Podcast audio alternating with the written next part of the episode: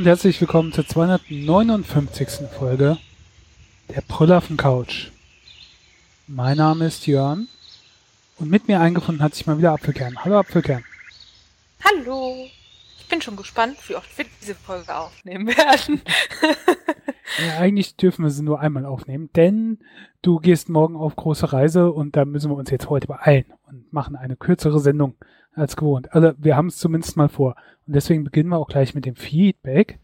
Es hat uns auf unterschiedlichen Wegen erreicht. Wir haben einen Kommentar auf Instagram bekommen. Und zwar sind wir da jetzt relativ neu, da ist noch nicht viel los, aber ihr könnt uns natürlich schon mal folgen. Äh, at Couch mit UE. Und zwar gab es einen Kommentar von B0807. nee, B unterstrich 0807. Hey, cool, dass ihr hier jetzt äh, auf Instagram seid. Liege mit Fieber krank im Bett. Gute Besserung, falls du noch immer krank bist. Und sucht eure alten und neuen Folgen. Ihr könnt mir immer ein Lächeln aufs Gesicht zaubern. Ähm, oh. Das fand ich einfach nur schön. Das äh, freut mich, dass unser ähm, Podcast zu irgendwas nütze ist. Und wenn's äh, Lächeln auf Gesicht, nur Lächeln auf Gesichter zaubert. Ich habe gar nicht daran gedacht, dass wir auch einen Instagram-Kommentar haben. Ne? Das war einfach noch nie dabei in der Feedback-Sparte. Wow. Ja. Wow. Wir haben Kommentare auf Instagram. Danke. Dann äh, etwas mehr Erfahrung haben wir mit Kommentaren auf Twitter, Brüllaffen. Da hat der sehr erfahrene Kommentator Pendolino wieder zugeschlagen. Und zwar hat er Licht ins schweizerische Dunkel gebracht oder so. Wir hatten uns nämlich gewundert, gilt der Duden eigentlich auch für die Schweiz? Ich meine, die haben ja lauter so komische Wörter. Die sagen zum Beispiel Degustation und nicht Verkostung. Ich meine, ist ja irgendwie schön und altbacken lateinisch, aber sagt es denn wer? Ja. Und zwar hat uns Penolino aufgeklärt, die neue deutsche Rechtschreibung wurde in einer Konferenz der deutschsprachigen Länder beschlossen, gilt also auch in der Schweiz und Österreich. Der Duden Oh, jetzt habe ich mich verklickt. Wow, voll gut. Ah, der Duden da, führt der Duden natürlich führt natürlich auch spezielle nur in der Schweiz gebräuchliche Wörter als sogenannte Helvetismen, zum Beispiel Pöstler, das heißt Postbote. Habe ich nachgeguckt. Ähm, meist bezeichnet der Duden die Wörter neben Schweizerisch als auch veraltet, äh, auch als veraltet. Ziemlich fies von den Deutschen. also ich finde, Degustation klingt auch veraltet, äh, ja. Also nicht gewöhnlich jedenfalls also ich muss ja für uns Deutsche, bösen Deutschen oder fiesen Deutschen, ähm, klingt Schweizerisch ja manchmal, also die Begriffe manchmal sehr komisch. Da kannst du ja. nicht mehr zusammenreimen, wie die zustande gekommen sind. Aber Pöstler finde ich jetzt zum Beispiel nicht so krass, äh, weil bei uns sagt man ja auch ab und zu Postler oder so. Oder früher Echt? hatten wir das häufig gemacht. Ja, der Postler oder irgendwie die Postler streiken oder irgendwie sowas. So, so Zeug. Also Postler ist, also ist jetzt mir kein geläufiger Begriff, aber es wird auch ab und zu, ähm, ist mir nicht total unbekannt. Pöstler ist dann halt die Schweizer Variante mit Pünktchen. Brauchen immer was extra. Ja, also vielen Dank auch dir, Penolino. Und dann äh, können wir eigentlich gleich in die Sendung starten. Und das machst du mit dem ja. Echo, Echo, Echo, Echo. Echo, Echo. Familie? ähm, ab und zu fragt man sich ja, öh, wo komme ich eigentlich her? Und damit meine ich jetzt nicht aus dem Uterus deiner Mama, Bienchen und Blümchen, sondern wie heißen eigentlich meine Vorfahren? Ich meine, sobald man dann die Ur Urgroßeltern gar nicht mehr kannte, ist es sehr einfach, nicht zu wissen, wie heißen sie denn und was haben die so beruflich gemacht und überhaupt. Deshalb habe ich von der Familienfeier meines Freundes äh, mal einen Stammbaum von ihm aufzeichnen lassen, um zu wissen, oh, wen sieht man denn da überhaupt? Und dabei auch festgestellt, das könnte ich ja auch einfach mal für mich machen. Nur ist immer die Sache, wenn ich das auf dem Papier mache, dann wird es schnell vertrackt, wenn es verzweigter wird im Stammbaum, weil man dann noch hier was hinzufügen muss und da noch eine Ebene drüber und plötzlich ist das Papier zu Ende. Deshalb digitale Lösung. Und zwar auf der Website Family Echo kann man sich kostenlos einen Stammbaum anlegen und auch anderen äh, die Rechte geben, da mitzubearbeiten. So nach dem Motto, hier Mutti, fällt dir noch was ein, wie die jetzt alle hießen, die ganzen Tanten, Onkels, wann die geboren sind und überhaupt, das ist halt sehr, sehr schön. Man kann nicht nur den Namen und das Geburtsdatum eintragen, sondern auch biografische Daten, Anekdoten, äh, wie deren Kinder hießen. Das ist wirklich sehr, sehr schön gemacht mit den verschiedenen Ebenen, wenn die zum Beispiel von verschiedenen Partnern Kindern haben. also es ist super gut gelöst und das Einzige, was mich ein bisschen stört, sie stellen es einem extra übersichtlich dar. Das heißt, ich klicke auf Apfelkern und dann sehe ich meine Verwandtschaft, aber die Verwandtschaft, zum Beispiel meines Partners, ist dann raus. Einfach nur, weil sonst würde das alles zu klein werden und zu unübersichtlich. Aber dadurch weiß man manchmal nicht, oh, wenn ich jetzt bei der Urgroßoma klicke, da kommen ja noch 30 Leute auf einmal. Also das wird irgendwie nicht so gut angezeigt. Ansonsten bis jetzt echt die beste Stammbaumlösung, die ich so gefunden habe für wenig Geld, nämlich gar keins. Mhm. Ja. Hast du damit Erfahrung, Spritti? Nein. Äh, ich weiß, meine Großeltern haben mal einen angelegt.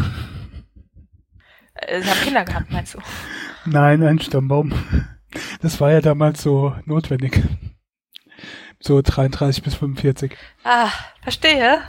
Nee, ich weiß nicht. Äh, das war jetzt ein dummer Witz. Also die haben einen gemacht, das weiß ich. Und ich weiß auch, dass sie da drin ein bisschen was äh, fälschen mussten. Oh oh. Und äh, Verwandtschaft rausstreichen mussten. Äh, ich selbst habe das noch nicht gemacht, aber bei mir geht's auch so. Meine Urgroßeltern habe ich nicht mehr kennengelernt.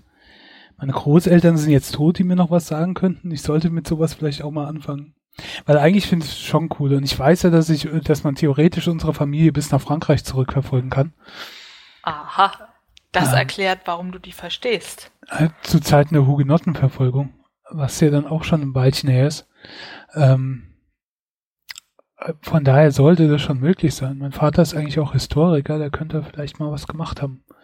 Zumindest für seine Seite der Familie. Ich muss das wirklich mal in Angriff nehmen, bevor es halt ganz zu spät ist. Ne? Ja, ich finde es halt auch so lustig, was da rauskommt an Namen, dass die dann Hermine hießen vor 100 Jahren. Oder gab es Harry Potter noch gar nicht.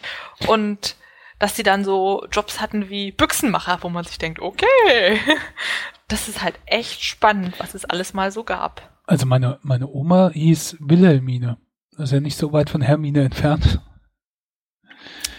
Sie hat sich, wurde dann zwar immer Helmi genannt, aber ja, also. nicht Lord Helmchen. Komisch. Ja. Nee, das ist schon cool. Bestimmt. Ja. Wenn Oma Internet hat, kann man das der auch teilen und dann kann die selber ihre ganzen Onkels und Tanten eintragen. Und wenn nicht, muss man mit ihr telefonieren und kann das echt gut machen. Und man kann es super nacheditieren. Es hat ganz viele Möglichkeiten, noch zusätzliche Sachen einzutragen. Also ich find's supi.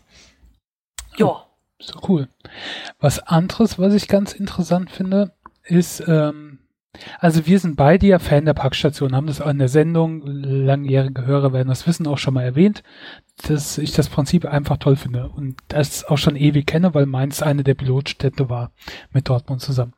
Und jetzt gibt es aber was Neues, was die DHL ausprobieren möchte und es gefällt mir eigentlich noch besser.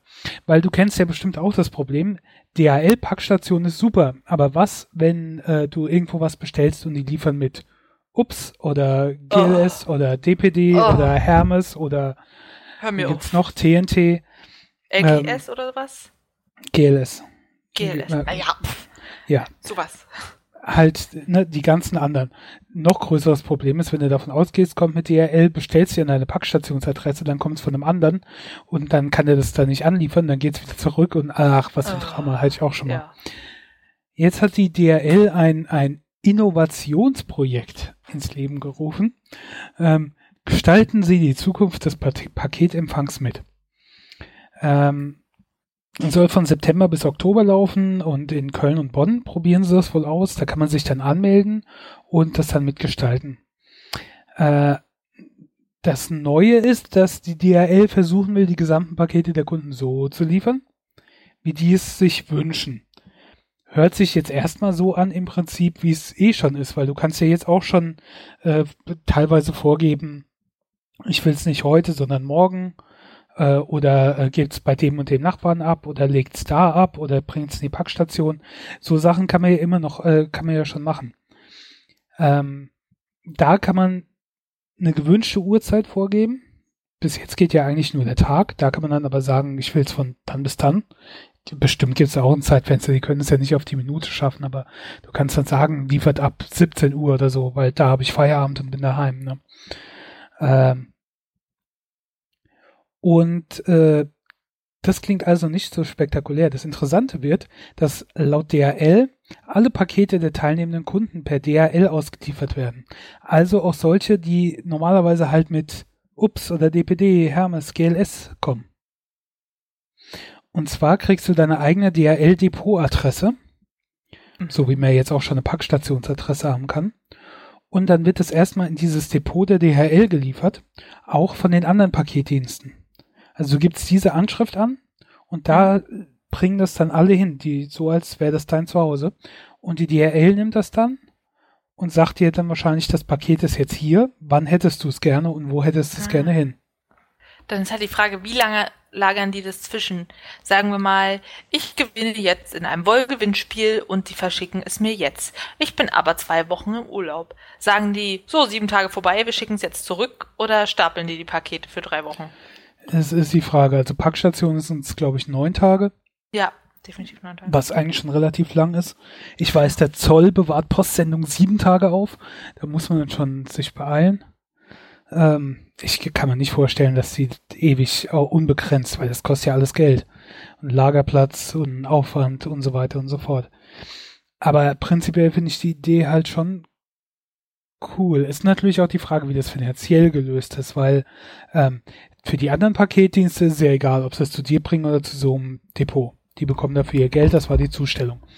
Aber was macht die DHL? Wenn du jetzt nur Hermes-Pakete bei denen hast und kein DHL-Paket und sie müssen dann extra wegen den Hermes-Paketen zu dir fahren, auch noch so, wie du dir das wünschst, wer bezahlt denen das? Also muss man dann für dieses Depot bezahlen? Hm. Ich frage mich so, die Konkurrenz ist ja nicht blöd. Würde ich nicht irgendwann sagen, ja, wenn Sie in Ihr DHL-Depot bestellen wollen, da zahlen Sie mal einen Aufpreis. Mhm. Weil, hallo, bitte liefern Sie mit uns.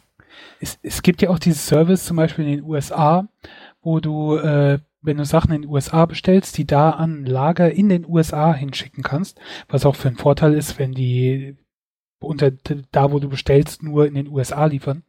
Mhm. Und die fügen dann mehrere Sendungen, wenn du willst, zusammen, verzollen die und schicken sie dann an dich gesammelt nach einer bestimmten Zeit. Und das kostet auch Geld.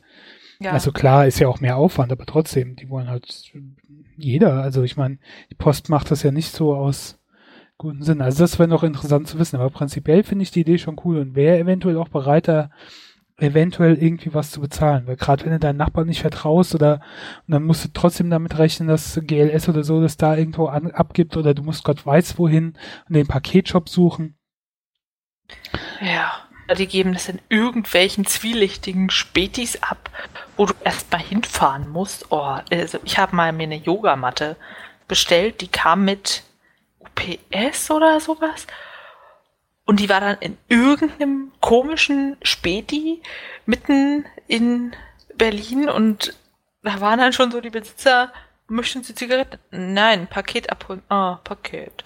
Und dann hatten die einen gigantischen Stapel. Ich musste meinen Ausweis zeigen. Dann meinten sie, na, jetzt ihre Postkarte. Okay, in Führerschein. Sie wissen da schon, wie ich heiße. Also das war sehr seltsam und ich dachte mir, bitte nur noch DHL und Packstationen. Sowas muss ich nicht haben. Und dann war es am Ende total zerknickt unter tausend anderen Paketen. Ah. Ich hatte jetzt äh, DVD-Sendungen oder verschiedene, die auch aus dem Ausland kamen und teilweise verzollt. Drei Stück, die am selben Tag kamen. DPD-Fahrer kamen, und das ist ja eigentlich cool bei denen, du kannst ja genau vorhersehen, wann die kommen, wenn du mhm. die Sendungsverfolgung hast. Und äh, die ersten zwei ohne Probleme, das dritte konnte er nicht scannen, warum auch immer, weil ich habe eine Sendungsverfolgung schon gesehen, bevor es überhaupt bei mir zugestellt wurde, konnte es wegen höherer Gewalt nicht zugestellt werden und wäre umgeleitet worden in Paketshop. Hab schon gedacht, was für ein Schwachsinn, er hat drei Pakete. Dann wäre das ja bei allen drei.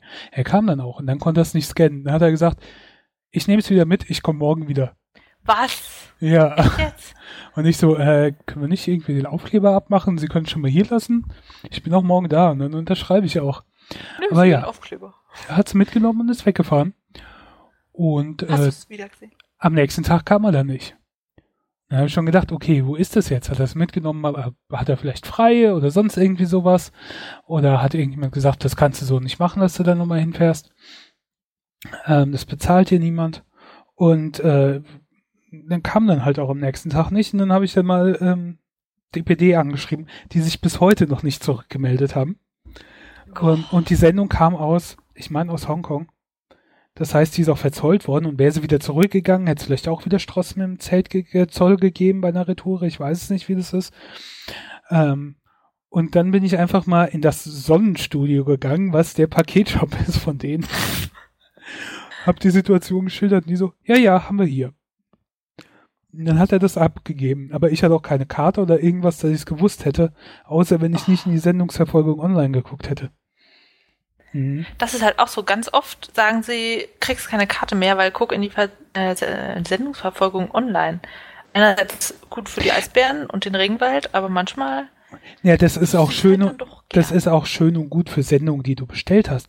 Was ist aber zum Beispiel, wenn dir jemand ein Geschenk schickt, eine Überraschung?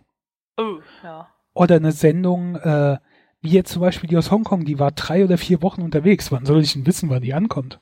Na, oder du unterstützt irgendwie eine Kickstarter-Kampagne und ja. die kommt erst in fünf Monaten zu dir. Ja. Dann denkst du, was für ein Paket kommt denn jetzt an? Und wusstest ja. das gar nicht mehr in dem Moment. Ja, also es, von daher finde ich diese Idee mit dem Depot sehr gut, aber ich bin mal gespannt, wie das dann weitergeht. Und wenn die, die Post das macht, gibt es das dann vielleicht auch von anderen Anbietern, dass sie dann auch auf die Idee kommen, dass man damit auch noch Geld verdienen kann. Tja, dann aber bis dahin sagt die Post, oh, guck mal, wozu ihr und mich getrieben habt, was ich jetzt mache wegen euch. Ja. Genau. Look what you made me do. Hab eine Weile gebraucht, bis ich die Überleitung kapiert habe. Gibt's da nicht noch jemand, der das sagt? Also außer der Post? Ja, wir haben ja hier unseren Taylor Swift Experten, Swifty, auf der Couch. Und der ist natürlich immer ganz vorne mit dabei, wenn Tay-Tay neue Mucke am Start hat. Kann ja. man das so sagen? Na gut, wir übertreiben das natürlich in der Sendung hier immer, aber ja, ich habe auch direkt mitbekommen, als das Lyric-Video gedroppt ist und dann kurz drauf, dass äh, bei den VMAs jetzt das äh, normale Video Premiere hatte, was schon sehr eigentlich ganz cool gemacht ist. Etwas weird, aber weird, aber ja. Ähm, ja, neue Musik von Taylor Swift, wo sie äh, quasi ihr altes Ich äh, begräbt. Okay. Ja. Ja. Also, sie hat das ja ganz clever gemacht. Sie hat vor der Veröffentlichung der Single, ich weiß nicht, ob das aufgefallen ist, auf ihrem Instagram- und Twitter-Account alle bisherigen Posts gelöscht mhm. und dann angefangen, so eine seltsame, sich windende Schlange zu posten, zumindest auf Instagram, so als kleinen Hinweis auf das neue Album und damit auch quasi ihr altes Ich gelöscht. Und dann ist zuerst das Lyrics-Video rausgekommen und ich glaube, das war am Donnerstag. Oh Gott, da will ich mich mal nicht festlegen. Und ein paar Tage später das Musikvideo, was bei den MTV VMAs Premiere gefeiert hat. Ja. Wie findest du's? Am ersten Mal fand ich es noch unspektakulär, aber so beim ab dem dritten, vierten Mal ging es in den Kopf rein und so ab dem 80. Mal ging es nicht mehr raus. Nein, ich habe es nicht 80 Mal gehört. Aber ja, der, der, der Song hat was. Also er braucht einen Moment, aber er hat was. Ja, das finden auch eine Menge andere, denn also der Video hat irgendwie knapp 54 Millionen Klicks und ist seit einem Tag oder zwei oder drei ja. online. Und das Lyrics-Video hat nur 50 Millionen, weil nachdem dann das Richtige da war, sind sie alle umgestiegen. Ja. Jetzt wird, Zeit, jetzt wird Zeit, dass November wird. Weil dann kommt das Album raus. Ja. ja. Ey, ich ähm, finde es halt schon lustig, dann gerade mit so den ganzen Klickzahlen und so weiter. Äh, 57 Millionen Aufrufe. Das Lyric-Video 46 Millionen Aufrufe. Oh. Mhm. Habe ich gelogen. Noch unter 50 Millionen. Was für ein Flop. Gut, aber das andere schon drüber, also. Ja, also das andere ist jetzt zwei Tage alt und hat 57 ja. Millionen Views. Alter. Ähm, ich finde es ziemlich interessant. Also, sie macht ja richtig Verkleidungsparty, äh, als wäre es schon Halloween. Ja. Stellt das Begräbnis ihres alten Ichs da recht dann mit all den Leuten ab, die sie kritisieren dafür, dass sie so, ja, gefälscht süß und liebenswerte Country Maus ähm, versucht zu verkörpern, dass sie so pseudo überrascht ist, aber genau wusste, dass sie die ganzen Preise abräumt, dass sie eine falsche Schlange wäre, dass sie ja, also sie, sie hat da so kleine Details. Zum Beispiel gibt's ja diesen Vorfall mit Kanye West, wo er bei den VMAs, als sie den Preis erhalten hat, dazwischen gestürmt ist und meinte, nee, eigentlich hätte den Beyoncé kriegen sollen. Und ja, was für ein Arschloch. Ich meine, man kann ja durchaus der jetzt? Meinung sein, aber ich, also, der Typ ist ein Idiot. Der hat ja auch Kim Kardashian geheiratet, ich meine. Ja, trotzdem, also. Ich, da habe ich mich damals drüber schon geärgert und da habe ich noch äh, keine Musik von ihr gehört. Ich dachte, sowas macht man einfach nicht. Ja. Und darauf nimmt sie auch zum Beispiel Bezug, ähm, indem sie, äh, ja, es, es, es gab so kleine Streits zwischen denen, wo er sie Bitch nennt in dem, Zeug, in dem Song und die ganzen Taylors aus den Videos, die sie bis jetzt gedreht hat, stellen dann am Ende dieses aktuellen Musikvideos zusammen und einer nennt dann die aktuelle Taylor Bitch und wird dann zurechtgewiesen. Shut up. Niemand nennt mich Bitch, obwohl Kanye das gemacht hat. Oder es gibt auch eine Kim Kardashian-Verkörperung in dem Video, Taylor Swift im Leopardenanzug, die von den ganzen Streitereien ein Video dreht und meinte so, meint, I'll edit that later. Weil ja. es auch irgendwas auf Snapchat oder Instagram mal gab, wo Kim Kardashian ähm, eine Diskussion mit Taylor Swift verfälscht dargestellt haben soll.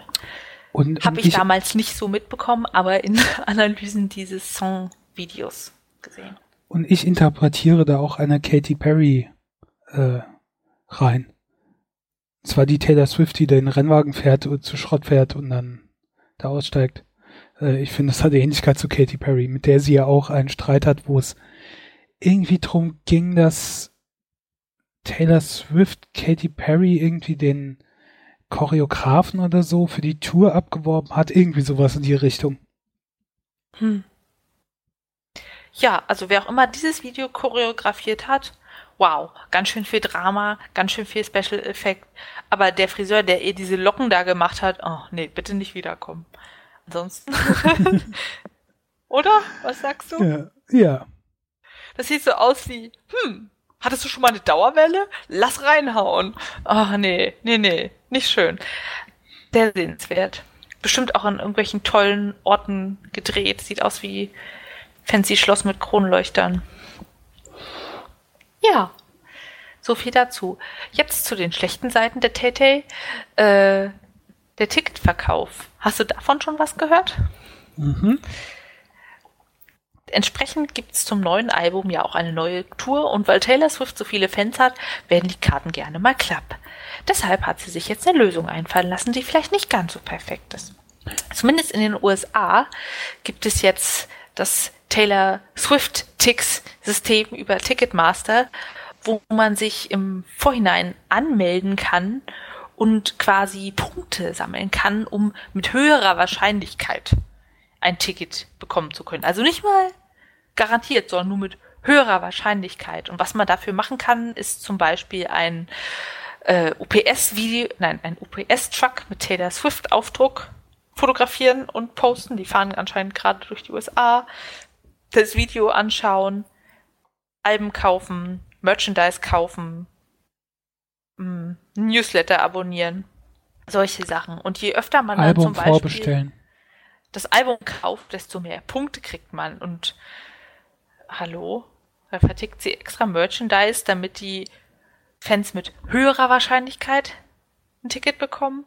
Also ich finde, das ist ganz schön mies. Da spielt man mit dem, weiß ich nicht, mit dem pubertären Hormonwahnsinn von irgendwelchen 14-jährigen Mädchen, die ausrasten, weil Tay Tay live ist und naja, damit ihre Kinder nie wieder, also wieder lachen können und nicht für immer unglücklich sind, kaufen die Eltern wahrscheinlich den ganzen Merchandise-Shop Shop leer, damit sie mit den meisten Punkten dann auch vielleicht ein Ticket bekommen.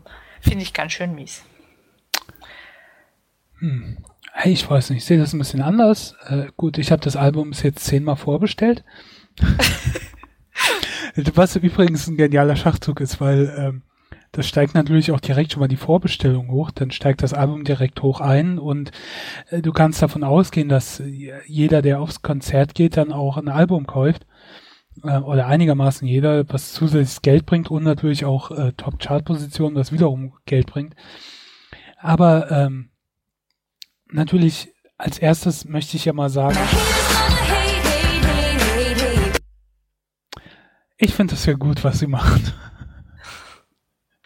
Weil äh, das der Ziel ist ja, oder das Ziel, was sie sagen, ist halt, um den Schwarzmarkt zu besiegen. Weil es halt, weil die Tickets sehr begehrt sind, immer wohl einen relativ großen Schwarzmarkt gibt.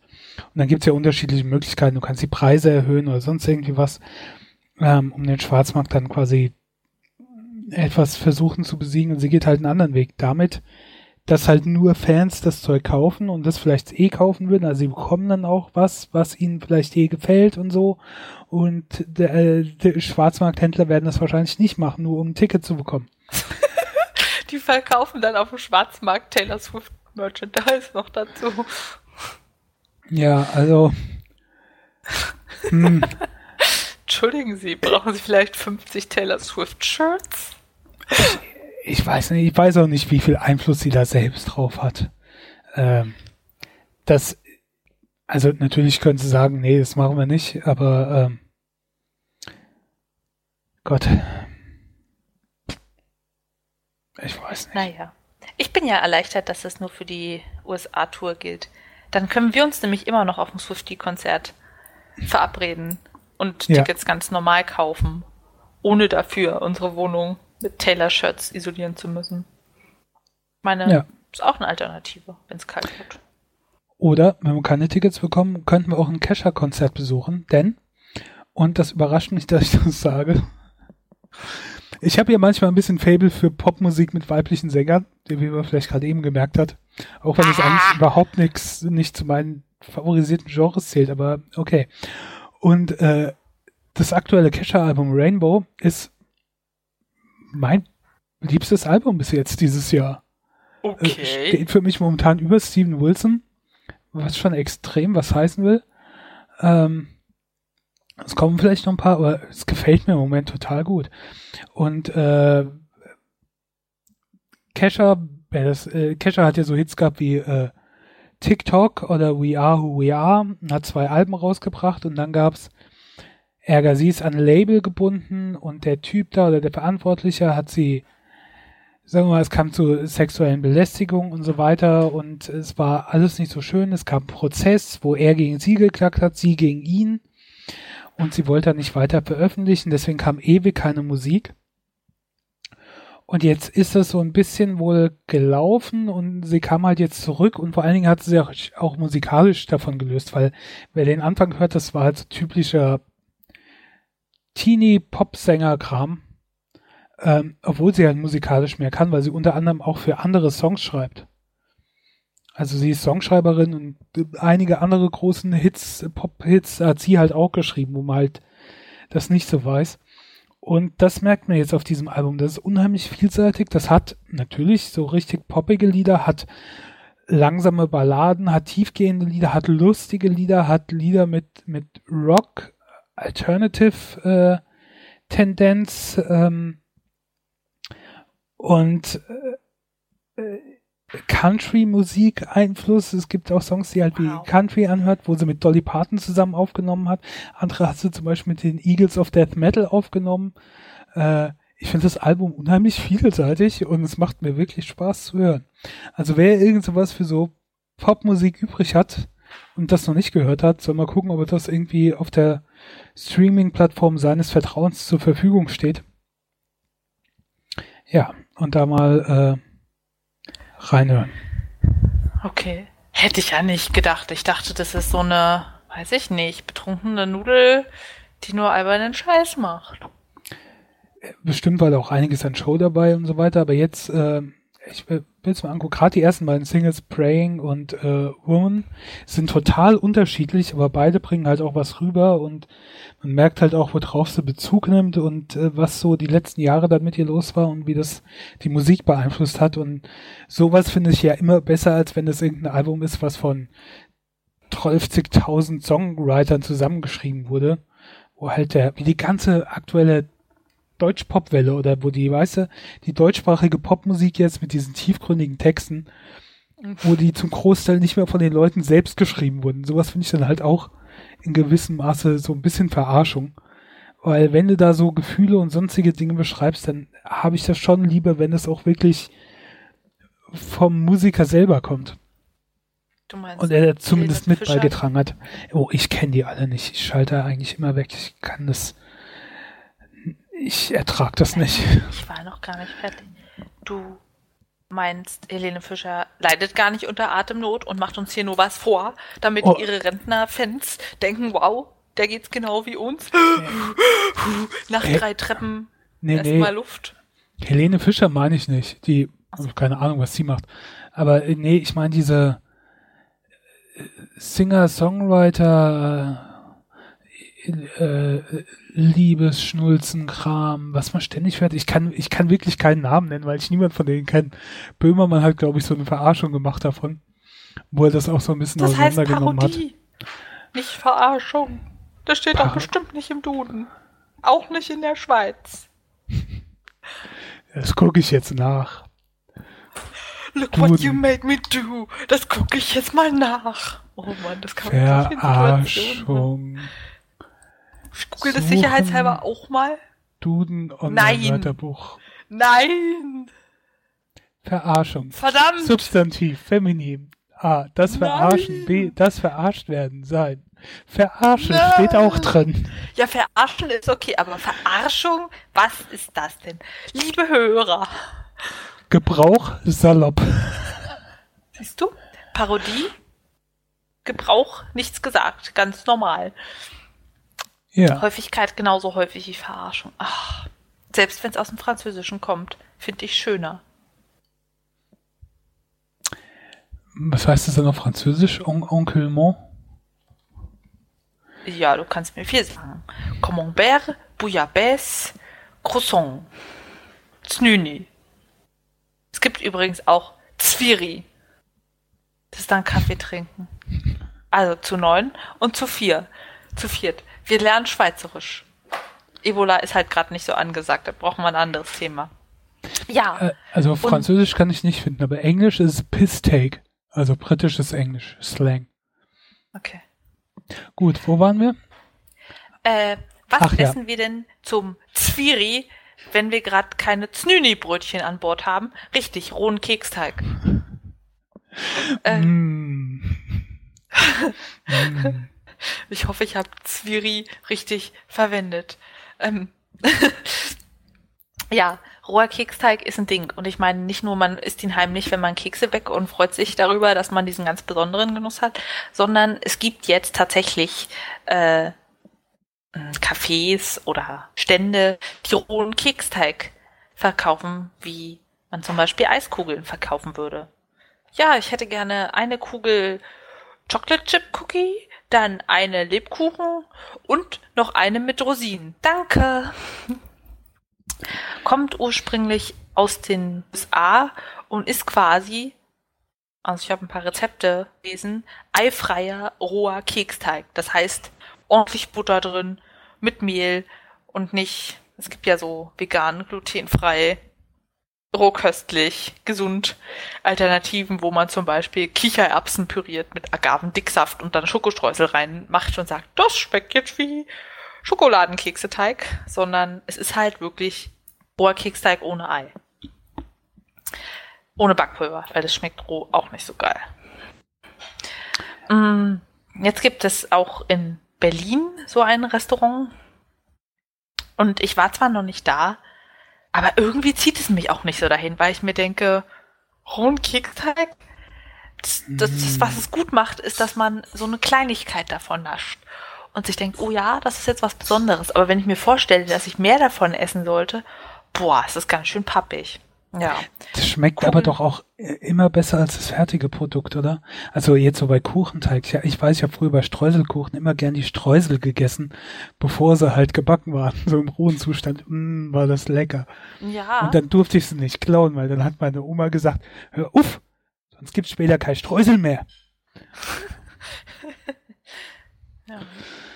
Äh, das ist schon wahr. Deine Oma war eine alte Frau. ja. Hör auf, sonst gibt's keine Streusel mehr. Und du so, um, nom, nom. look what you made me do. Ach nee, das passt überhaupt nicht. Aber egal.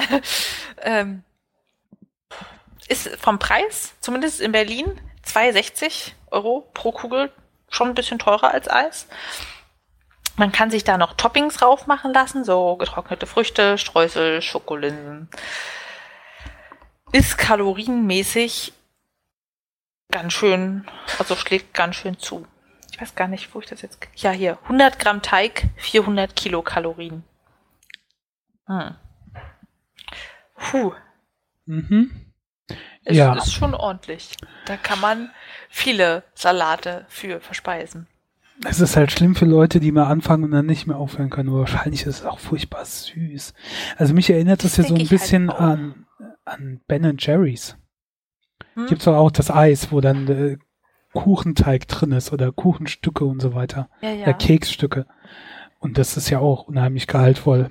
Ähm, aber das schmeckt halt dann auch gar nicht mehr, weil es so süß ist. Man hat dann richtig das Gefühl, es ist so süß, dass ja. es sich im Mund in Säure umwandelt und die Zähne angreift. Das habe ich auch bei Milka-Schokolade. Die Grundmasse ist einfach so süß, das schmeckt nicht so richtig krass.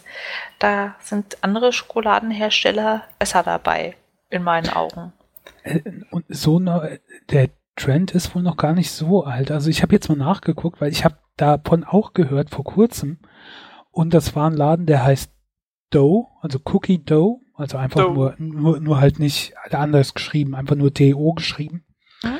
Ähm, mit einem Strich drüber. Ich vermute mal, ist dann die Lautschrift. Wahrscheinlich. Ähm, die haben erst im Januar diesen Jahres einen Laden in New York aufgemacht. Die haben aber schon vor wohl in die ganzen USA verschickt. Also konntest du bestellen, die haben es verschickt. Und dann haben sie im Januar ihren Laden in New York aufgemacht. Und da gibt's dann halt auch diesen Keksteig dann halt mit unterschiedlichem Zeug drauf, also mit so Zuckerstreusel oder mit Chocolate Chip drin oder, oder Oatmeal, M&M's oder Brownie Teig und dann halt auch noch andere Varianten, wie man sich alles, was man halt reinstecken kann. So wie es auch alle Kekse gibt.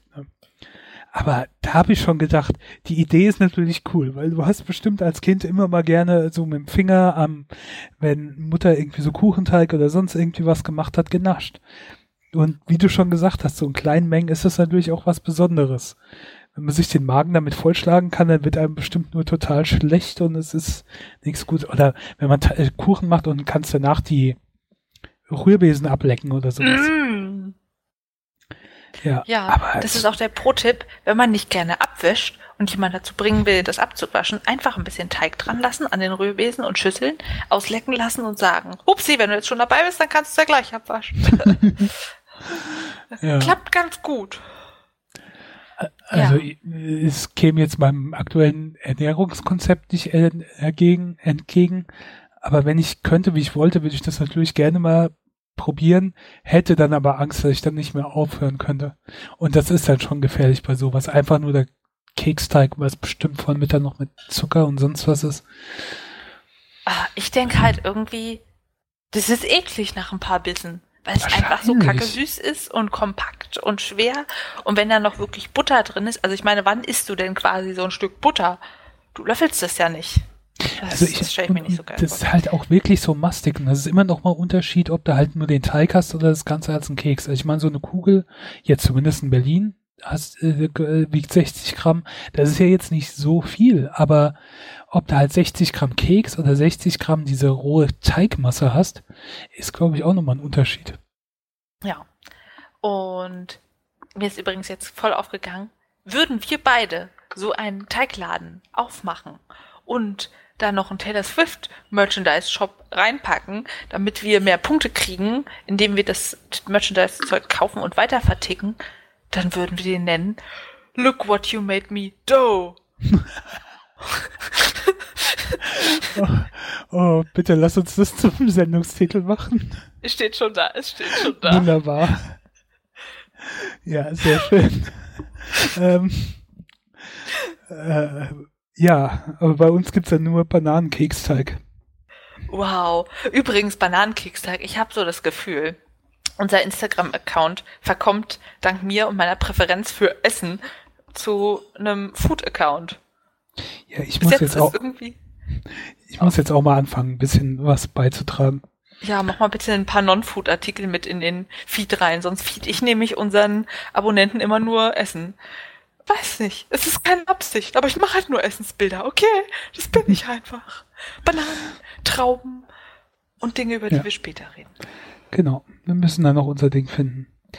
ähm, äh, ist auf jeden Fall, unser Instagram Live ist noch lange nicht vorbei. Was vorbei ist, ist die 461 äh, tägige Sedis Vakanz, Vakanz auf dem Was heiligen auf dem heiligen Stuhl zu Mainz. Ja, es gibt einen heiligen Stuhl in Rom und den einzig anderen heiligen Stuhl gibt's in Mainz. Könnt ihr nachlesen, steht in Wikipedia. Ähm, Mainz hat einen neuen Bischof. Äh, ist am, am Wochenende, jetzt am Sonntag, äh, eingeführt worden. Und ich muss sagen, das war sehr viel Primbramborium. Ich habe den Gottes oder den Gottesdienst, diesen Einführungsgottesdienst, was auch immer, wie sich das nennt, zum Teil im Fernsehen geguckt. Und wer den Dom zum Mainz nicht kennt, der ist jetzt von außen nicht so bekannt wie der Kölner Dom, so da innen, innen drin ist ja schon beeindruckend. Ein Riesending. Und ähm, ja, das war mit viel Bramborium, mit den, da gibt's ja dann auch die Domschweizer, also quasi die, die Wächter des Doms, die dann auch mit äh, Schwert und so weiter rummarschieren. So wie der. Die Schweizer. Wie Schweizer Garde? Ja, ja, irgendwie daher kommt es. Ähm, so wie halt der Papst auch seine äh, Schweizer Garde hat. Ähm, Man kann nicht immer Znüni sagen, wenn es Schweiz heißt, oder? Die, der, der Kirchenschweizer oder auch Kirchenschweizer mit TZ ist ein Türhüter und Aufseher in katholischen Kirchen. Aufgabe der Kirchenschweizer ist es, bei der Liturgie und im Kirchengebäude für Ordnung und Ruhe zu sorgen.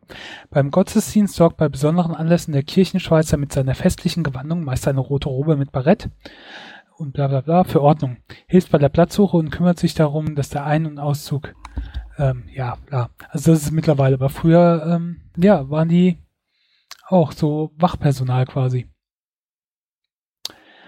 Ja. Ähm, und das ist insofern was Besonderes, weil ich das erste Mal in meinem Leben das mitbekommen habe, dass in Mainz, dass es in Mainz einen neuen Bischof gibt, weil fast für mein ganzes Leben äh, von 1983 bis letztes Jahr war äh, Karl Lehmann äh, Bischof und dann später Kardinal in Mainz. Und äh, der hat schon Einfluss gehabt, jetzt ob man religiös war oder nicht. Meine eine Großmutter zum Beispiel ist protestantisch und die hat trotzdem immer, wenn sie über den gesprochen hat, dann immer gesagt, un unser Lehmensche. Obwohl sie halt von der anderen Oma Fraktion war, ne? Ja, genau.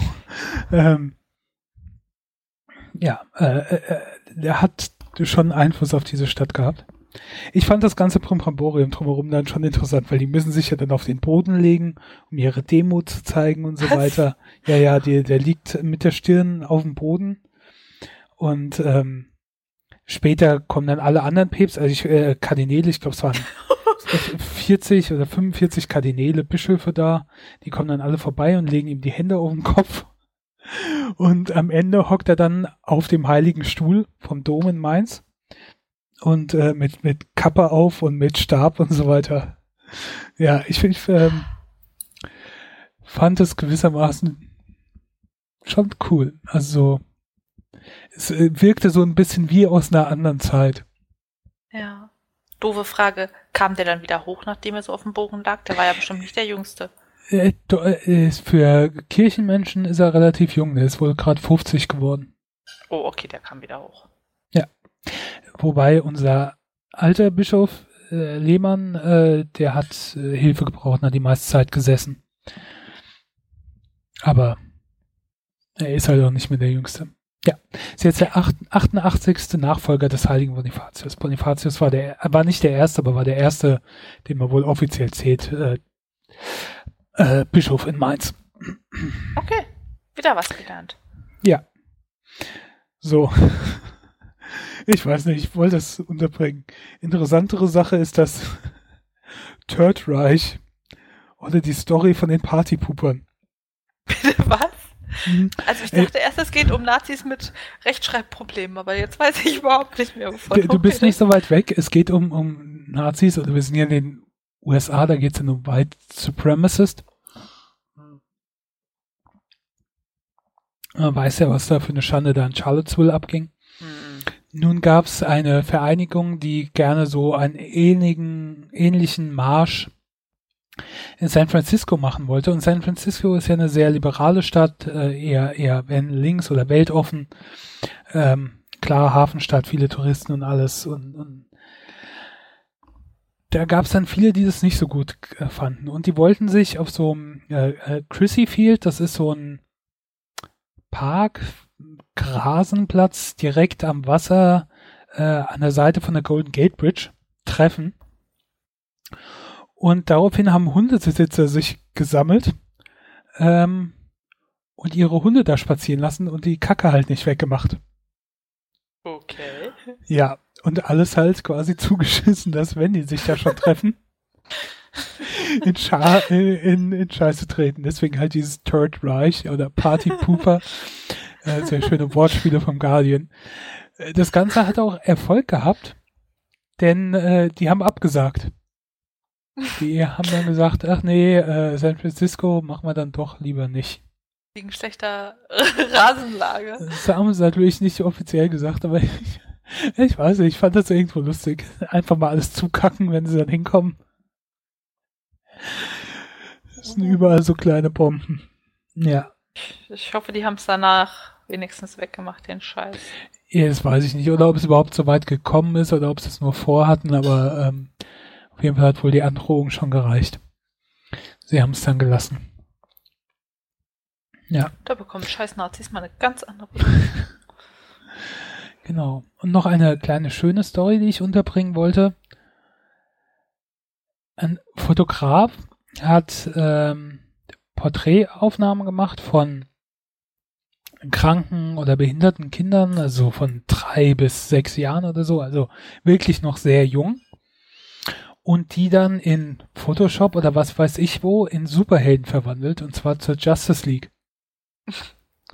Und denen dann ganz groß ein Bild geschickt oder geschenkt quasi, wo sie dann halt drauf sind als Superman oder Batman, Flash, ein Kind, was äh, keine Unterschenkel hat, sondern da dann nur Prothesen, hat er zu äh, Cyborg gemacht. Cyborg ist halt so ein Superheld, der auch nur noch der der Kopf ist noch zum Teil menschlich und der restliche Körper unten ist alles Roboter.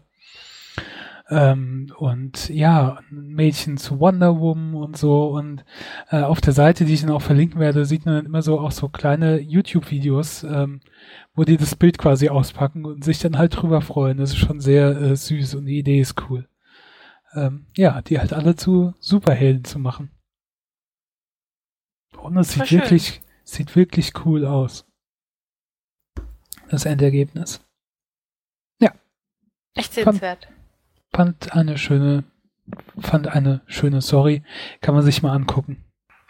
Dann machen wir mal weiter mit weniger aufregenden Superhelden mit Beinen. ja, ähm, erwachsene Superhelden. Und zwar die Defenders von Netflix.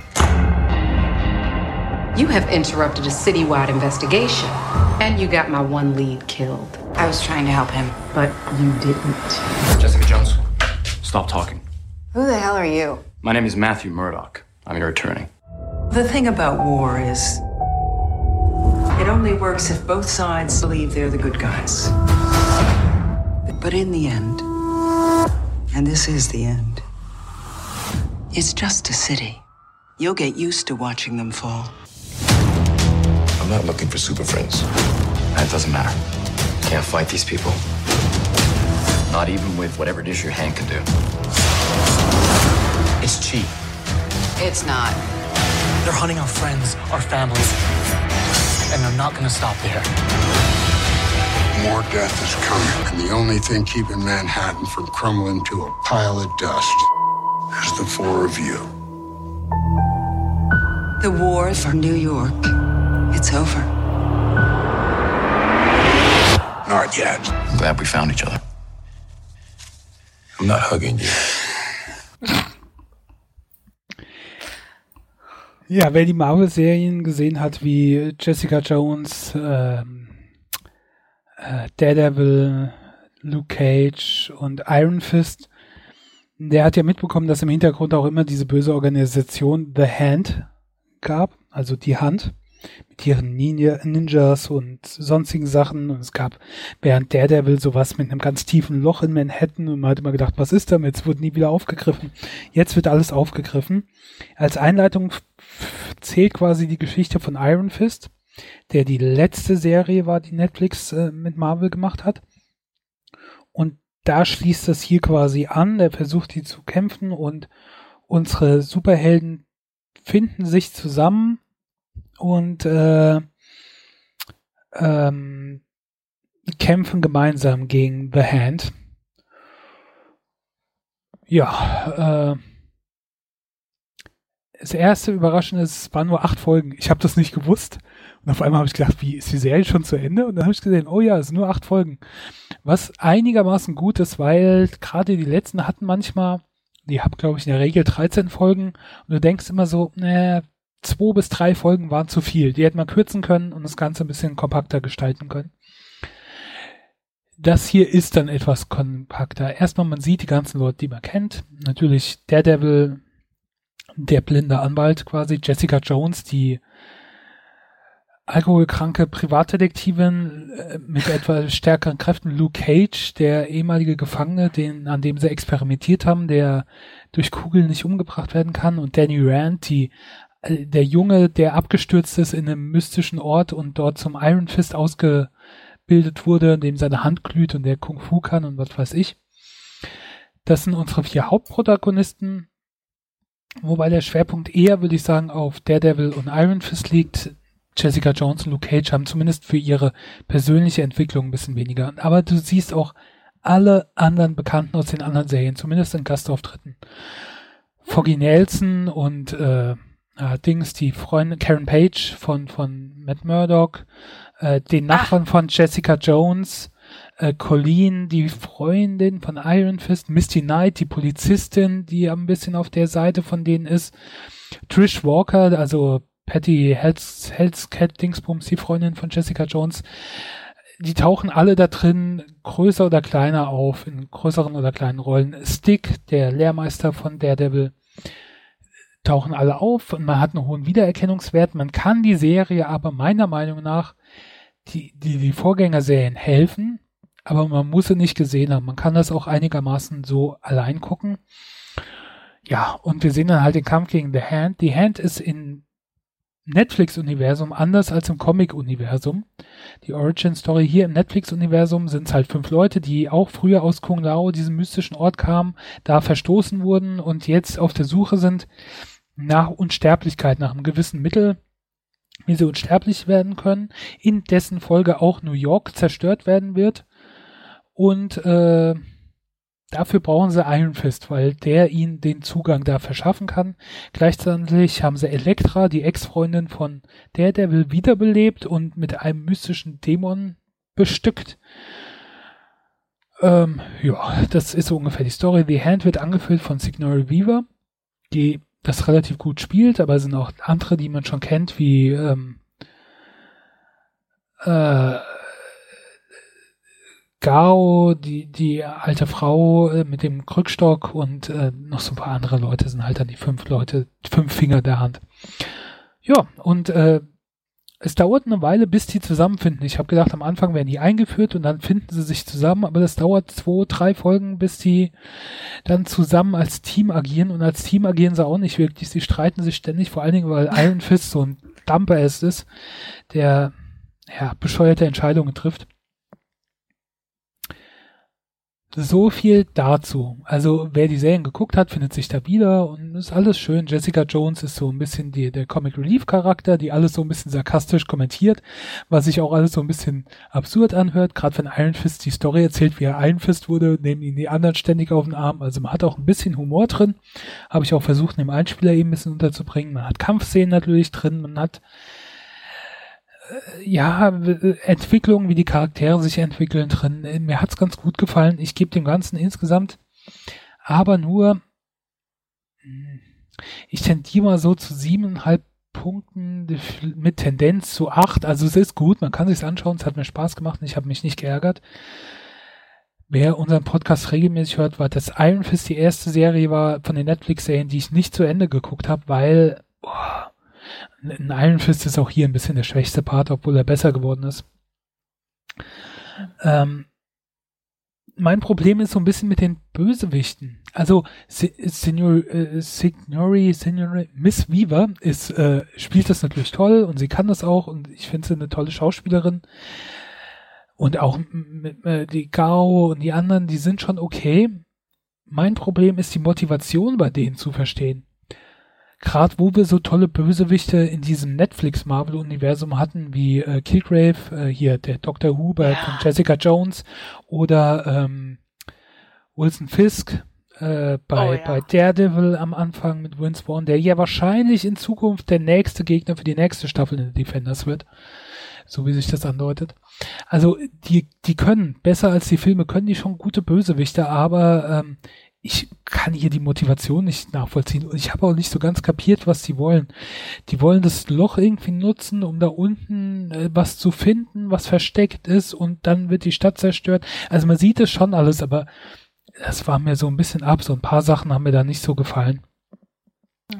Aber es gefällt. Für Leute, die die Comics mögen, bestimmt. Aber für die gibt's auch was Neues, weil die gewisse Sachen abwandeln. Wie erwähnt, die, äh, die Origin Story der Hand zum Beispiel. Ähm, und auch für welche, die das nicht äh, mögen oder die keine Comics lesen, nur die Serien kennen oder auch für Neueinsteiger. Von daher, das funktioniert. Siebeneinhalb, acht Folgen. Äh, siebeneinhalb, acht Punkte. Äh, die Folgen sind etwas länger. Ist halt Netflix-Serie, geht dann so in die 50 Minuten oder so ungefähr. Ähm, aber es sind halt auch nur acht Folgen. Das kann man sich einigermaßen gut anschauen. Ähm, zum Großteil tolle Schauspieler. Ja, ja. das war meine Meinung. Aber du hast vergessen dazu. zu sagen, dass die Punkte Bananen sind. Äh, dass die Punkte sind natürlich Bananen. Aber ist ja auch in Ordnung. Ich bin ja hier zuständig für die Lebensmittel. Genau. Und wir haben schon Und so lange nicht mehr über Essen geredet. Es wird mal wieder Zeit. Oh. Ich mache jetzt einfach weiter, ohne eine bekannte Sängerin zu zitieren. ähm, ja, auf unserem Instagram-Account habe ich ein Bild gepostet von einem Peanut Butter and Jelly Sandwich also Erdnussbutter und Marmeladenbrot, wo ich auf Erdnussbutter einmal Erdbeer und einmal Brombeer-Himbeer-Konfitüre geschmiert habe, um zu gucken, womit die Amerikaner so ihren täglichen Kalorienbedarf füllen. Ja, ich fand's lecker. Hätte ich nicht gedacht. Also es ist ein bisschen komisch, so dieses, ich hatte eine salzige Erdnussbutter, so salzig, nussig und dann schön fruchtig obendrauf. Ungewohnt, aber gut. Und nichts, was ich jetzt denke, oh, das muss ich jetzt aber jeden Tag haben, sondern so, man kann es essen, aber irgendwie ist es schon noch ein bisschen befremdlich. Ja. Und wieso musste ich das kosten? Ganz einfach. Ich habe gelesen, zu dem, äh, bei dem gigantischen Wikipedia-Artikel, na gut, gigantisch ist er jetzt nicht, aber also für sowas, ein Sandwich ist er ganz schön ausführlich, ähm, dass eine Umfrage aus dem Jahr 2002 ergeben hat, dass der durchschnittliche Amerikaner bis zu seiner Highschool Graduation, also sozusagen Abitur vom Alter her, 1500 Peanut Butter and Jelly Sandwiches verspeist hat. Und ich denke, das ist schon eine ganze Menge. Äh, ja. Das ist ordentlich. Ja, deshalb müssen wir diesem wichtigen Stück Ernährungskultur jetzt mal auf die Spuren gehen. Ja, erfunden wurde das Ganze in den USA, wo man ja auch prima Erdnüsse, die wunderschönen Schmetterlingsblütengewächse, anbauen kann. Und in dem Good Housekeeping äh, Ratgeber aus dem Mai 1896 wurde ein Rezept gepostet, wie man mit dem Fleischwolf Erdnüsse zermahlen könnte, um einen deliziösen Aus Aufstrich daraus zu machen. Die Peanut Butter.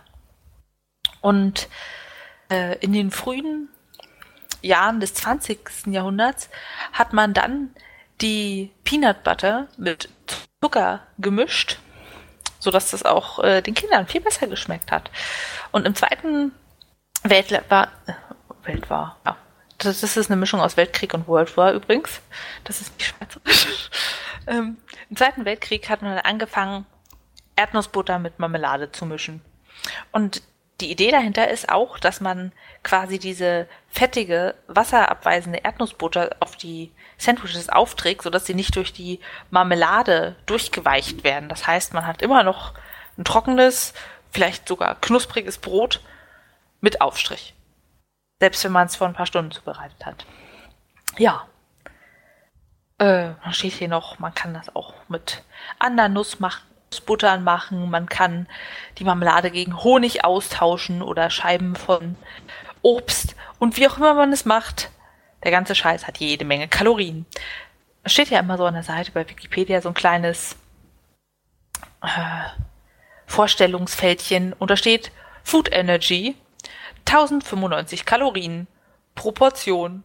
Und da dachte ich so, huch, also da, da würde ich mir meine 1500 Sandwiches bis zum Highschool-Abschluss ja ganz schön gut einteilen.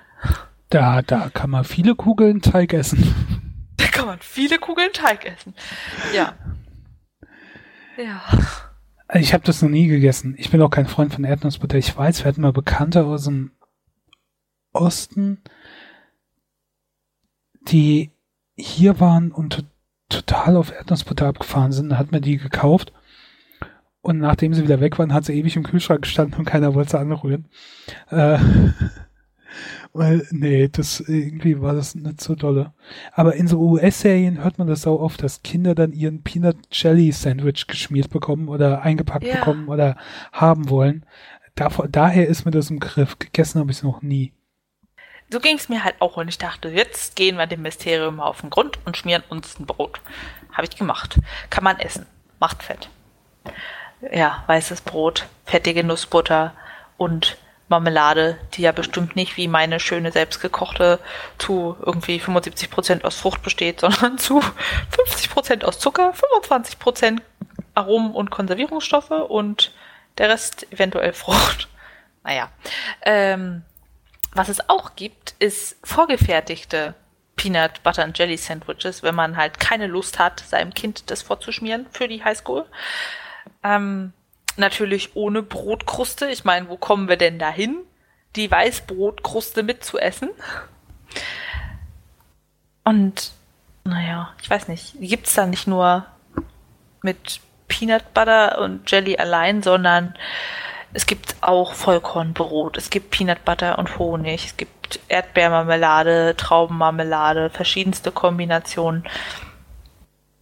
Gibt's auch mit Schokolade, dann ist es irgendwie ganz anderes aber tiefgekühlt. Und wenn man sich das so anguckt, was da drin ist, denkt man sich so, äh, will ich nicht essen.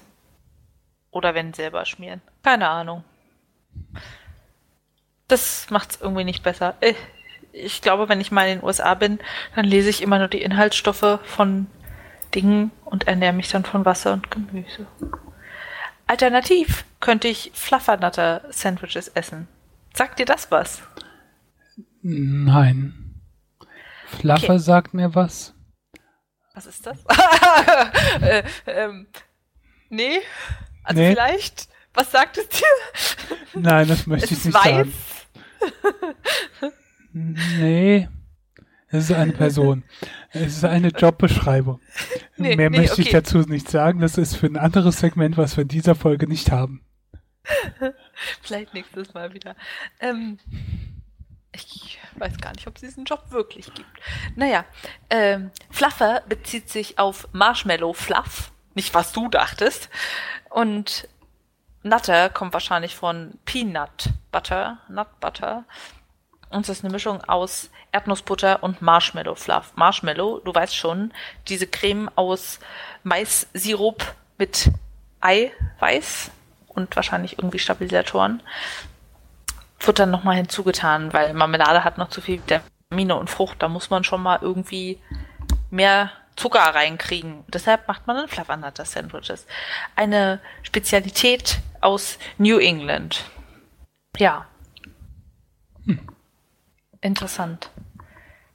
Und es gibt nur drei Firmen, die in den USA diesen Fluff herstellen.